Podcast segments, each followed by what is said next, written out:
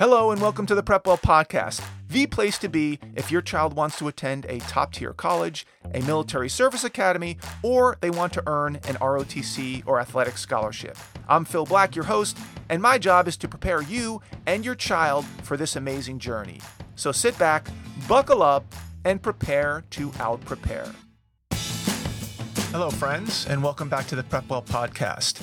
In today's episode, I will discuss, as best I can, the recent Supreme Court ruling on affirmative action in college admissions and how it might impact you and your child in the coming years. Certainly, this is a topic that is complicated, it can be politically charged, and it can be fraught with a lot of emotions. And there are many other sources that will cover this topic in much greater detail. But for practical reasons, I'm going to try to keep this podcast, like many others, to about 20 minutes because I know that 20 minutes seems to be about the right amount of time it takes to drive to piano lessons or to lacrosse practice or to a swim meet. And I hope you'll be able to squeeze it in on one of these trips. Also, I am not a lawyer, and there are nuances and case precedent that have been debated for decades. And I'm not going to pretend that I'm going to address each one of these. This is just going to be an overview to give you a flavor of what's going on. As you may have heard, the Supreme Court recently ruled 6 to 3 that colleges can no longer use race to advantage certain students over other students in the college admissions process. The cases were brought against Harvard and UNC, University of North Carolina, Chapel Hill, and it was found that their admissions practices were unconstitutional and deprived students, particularly Asian American students, of their 14th Amendment right to equal protection under the law, which suggests that all human beings, regardless of their race, are to be treated equally under the law. Okay, so what does this mean in practical terms? One of the statistics that was brought to light during the hearings, and one that I think we can all relate to, was the fact that an Asian American student had to score 272 points higher on the SAT than did a Black American to have an equal chance of getting admitted to Harvard. In other words, if a Black applicant scored a 1300 on the SAT, the Asian American needed at least a 1570 on the SAT to have the same chances of being admitted. That's quite a dramatic difference in scores. And after reviewing and debating the statistics, it became clear that Black students were given an edge when it came to admissions. And nobody was denying this. Black Americans didn't have to get as high an SAT score as students of other races, particularly Asian and white Americans. And this was, in the end, found to be unconstitutional. And I can add here, by the way, anecdotally, that I have heard many similar stories from college coaches in my extensive work with recruited athletes. A college coach will tell a white player that he needs to get at least a 1450 on the SAT to get the support of the admissions department, but will turn around and tell a black player that he only needs a 1200 to get through admissions without considering what either student brings to the table in terms of upbringing or family situation or socioeconomic circumstances. It was just whether the student was white or black. That was the defining characteristic. And just as a side note, by the way, the UC system where I live in California, the University of California system, did away with affirmative action in the state of California over 20 years ago. So this ruling is not without precedent. It's just that now California's policy of no affirmative action applies across the whole country, not just to California, and to both public and private institutions. Another quick caveat is that this ruling does not apply to military service academies, the Naval Academy, West Point, Air Force Academy, etc., which are still allowed to use race in their admissions criteria. Before we get into how this might affect or not affect your child, let's do a quick review of the arguments on both sides. The pro affirmative action side, that is, those who think that Black Americans should specifically be pushed to the head of the line, even if they're not as qualified, has two basic arguments. Argument number one is the reparative argument, and argument number two is the diversity argument. There are others, of course, but these seem to be the two that are cited most often. The reparative argument, derived from the word reparations, says that Black Americans deserve a leg up on other races in the admissions process to make up for the discriminations they faced in the past. For example, slavery being the most obvious case, and the discrimination that some people believe that Black Americans still face today. Black Americans should be given opportunities today to make up for past discrimination. Even if they don't have the test scores, the grades, or other merits to justify these opportunities. This is one of the classic arguments for affirmative action. Then there's the diversity argument. The diversity argument claims that diversity is our strength.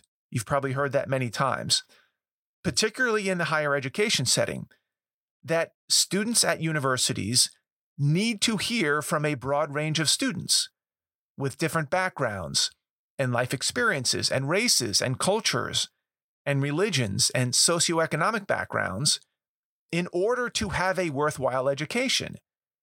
It's not a true education without the mosaic of different people of different colors and with different perspectives. The learning environment would suffer greatly if all of these different voices and perspectives weren't heard. Okay, now let's switch to the other side. On the other hand, opponents of affirmative action have a different perspective. With respect to reparative policies, opponents of affirmative action believe that it is time to stop the artificial boosting of some races over others based on past discrimination practices that have long been outlawed. That now is the time to reassert the 14th Amendment, which is explicitly forbids discrimination due to skin color. And that a continuation of affirmative action is actually doing more harm than good for all parties involved blacks, whites, Asians, Hispanics. These proponents wonder when will enough be enough? When is the end point? At what point do we say that Black Americans have been given enough of a leg up to make up for the past wrongs? Right now, the status quo is that there is no endpoint, and no one has proposed any rationale for when that endpoint might be reached. And these anti affirmative action folks cite a few examples to illustrate what they see as the challenges with leaving affirmative action in place indefinitely. Example number one a thought experiment. What if Major League Baseball, decades ago, decided that black pitchers only needed two strikes to strike out a white batter instead of three strikes? Or that black batters were allowed four strikes instead of three strikes before they struck out? What would that have done to the game of baseball? Well, presumably, it would not have produced the amazing black baseball players that we see today because black baseball players would never have been challenged to play at the same level as the white players, nor would they ever have been respected or considered full fledged baseball talents because they would be enjoying this unfair advantage indefinitely. And as such, any great feats of skill or mastery by a black player would have an asterisk next to it. And what do you think a two tiered system like this would have done to race relations between black and white baseball players under these conditions? The other issue, they argue, is that when affirmative action is in place, the black Americans who get admitted to highly prestigious colleges and are legitimately standout students who have outstanding grades and SAT scores and AP scores often get painted with the same brush as the affirmative action black students to the point where no one is quite sure how to treat them. The general public may sadly find themselves looking at all black students with a raised eyebrow, thinking, hmm, I wonder how that student got into that college. And how frustrating it must be for that black student who's been busting his or her ass to be a top performer and not getting any of the credit for it, and having to live under this cloud of people doubting their abilities. And the pain doesn't stop with the high performing Black students, it hits both ways. The high performing Black student doesn't get the credit for being highly qualified because every, everyone questions why they were admitted. And even worse, the low performing affirmative action student who may feel good about getting into a prestigious college at first struggles mightily with the academic material over time because they never had the academic horsepower to succeed. And they end up spending the next four years feeling like an imposter who doesn't belong. And many times they fail out of college or they change their majors. This turns out to be a lose lose proposition. When it comes to the diversity is our strength argument, those opposing affirmative action have to wonder how much of this concept the proponents actually believe and how much of it is just sloganeering. After all, if diversity of races and religions and perspectives and lived experiences are absolutely critical for educating tomorrow's students, why are HBCUs, historically black colleges and universities, becoming so popular and being held up as models of higher education? These schools are the opposite of diversified. How could this possibly represent a worthwhile educational experience when everyone is of the same race, something that it actively tries to eliminate in other colleges? And why do we see more and more colleges opening up segregated dorm rooms where all the black students live together? We see more and more colleges offering black only graduation ceremonies. Why are there reports that black students on many campuses are intentionally not integrating with the greater student body and they're living exclusively with other black students. And they spend most of their time in black only student unions and cultural houses. They take only courses in African American history or urban studies or ethnic studies. The anti affirmative action folks wonder how pro affirmative action groups can reconcile these growing trends within the college communities with the diversity is our strength mantra. Okay, so those are the general arguments for and against affirmative action, and I suspect you will come down on one side or the other, or maybe somewhere in between. The big question is how will this or will this affect my child? Well, it depends on a few things, as you can imagine the race of your child, where you live, which colleges and universities they're applying to, the political leaning of the state of the college they're applying to, and many other factors. If you live in the Northeast, for example, I wouldn't hold my breath that there will be any change at all in the near or medium term. Why? Because many schools in the Northeast believe deeply in affirmative action. It's part of their mission, it's part of their culture, it's part of their political worldview. And they have publicly, even after the Supreme Court's decision, vowed to use other means other than strict race based criteria to admit whomever they want to admit, despite the new laws. Now, they may have to get creative in how they do it in order to sidestep the law, but they claim that they're going to find a way. By way of example, it took California over 10 years to get their diversity numbers back up to where they wanted them to be after affirmative action was struck down 20 years ago they slowly but surely found other means to admit the composition of students that they wanted to without explicitly using the race checkbox as a way to push some students to the front of the line. And in those states, which have a court system that is clearly friendly to affirmative action ideals, who's going to bother bringing a lawsuit against a college for going against the new law knowing that they will likely lose if they go to court. Not that many people.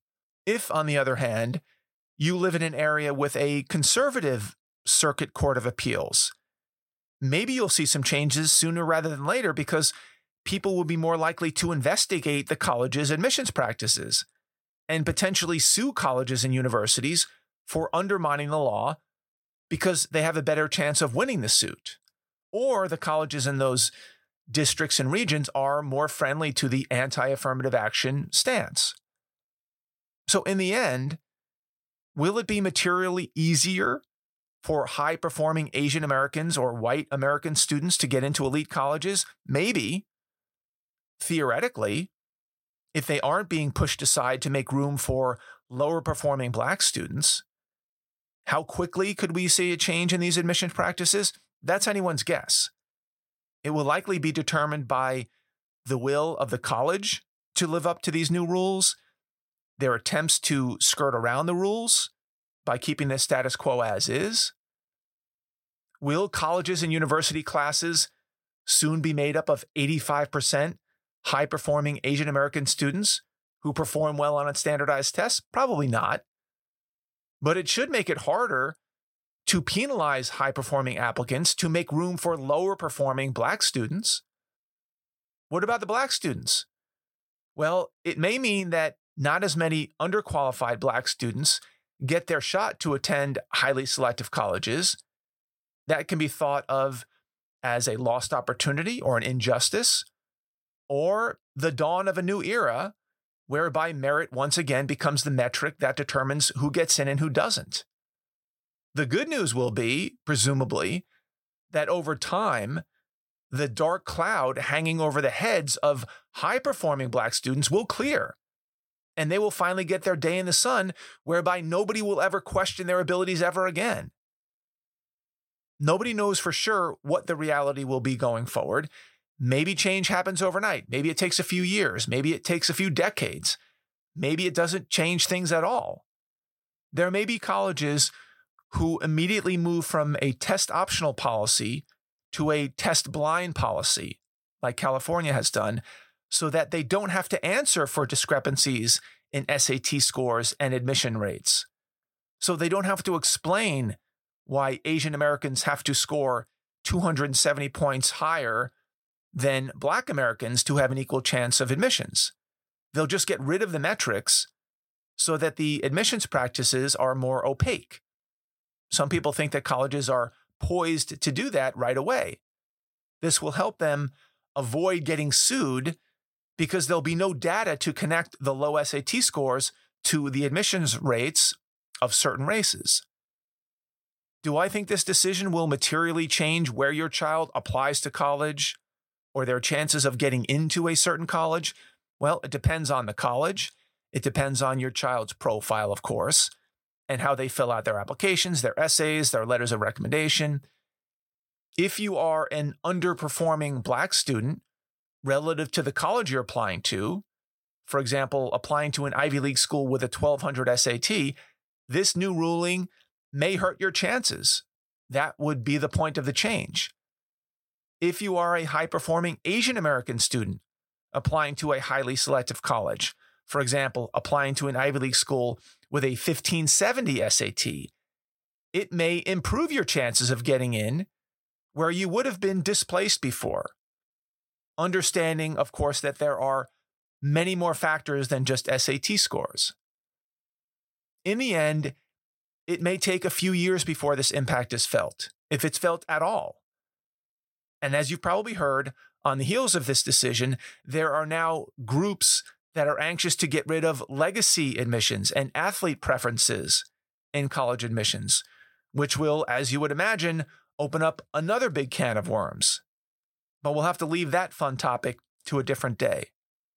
Of course, if you'd like to discuss any of these issues in more detail with your child's specific situation in mind, please don't hesitate to reach out to me.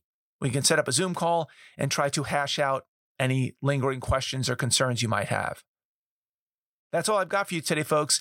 Thank you for tuning in. Thank you for your continued support. In case you didn't know, this podcast supports Prepwell Academy's online mentoring program, where high schoolers and their parents receive weekly videos from me where I break down important topics and give timely advice about college admissions, particularly for top tier colleges, service academies, and for ROTC and athletic scholarships. Many parents who listen to this podcast already have their high schoolers enrolled in Prepwell Academy, which is great. If you don't yet, please consider enrolling them. Registration is only open during freshman or sophomore year. After that, we no longer accept new students. So if you have a freshman or a sophomore in high school and you like what you're hearing in these podcasts and you'd like to get more content like this tailored specifically for your child, for their specific grade, and with their specific goals in mind, go to prepwellacademy.com and enroll today. If you know a parent with a middle schooler or high schooler that might find this helpful, please share the episode with them. And give us a rating too if you get a chance. Word of mouth and positive ratings help our podcast reach a much wider audience. If you have questions, comments, or an idea for an upcoming episode, please reach out to me by email, DM me on Instagram, check out our blog, our Facebook page, or connect with me on LinkedIn. I would love to hear from you.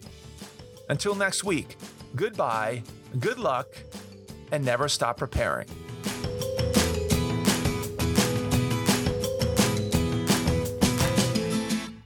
This podcast is brought to you by Prepwell Academy. Prepwell Academy is my one of a kind online mentoring program that delivers to your 9th or 10th grader a short, highly relevant video from me every week, every Sunday, in fact, where I give them a heads up about what they should be thinking about to stay ahead of the game. To get these valuable lessons into your child's hands, please head over to prepwellacademy.com and enroll your child today.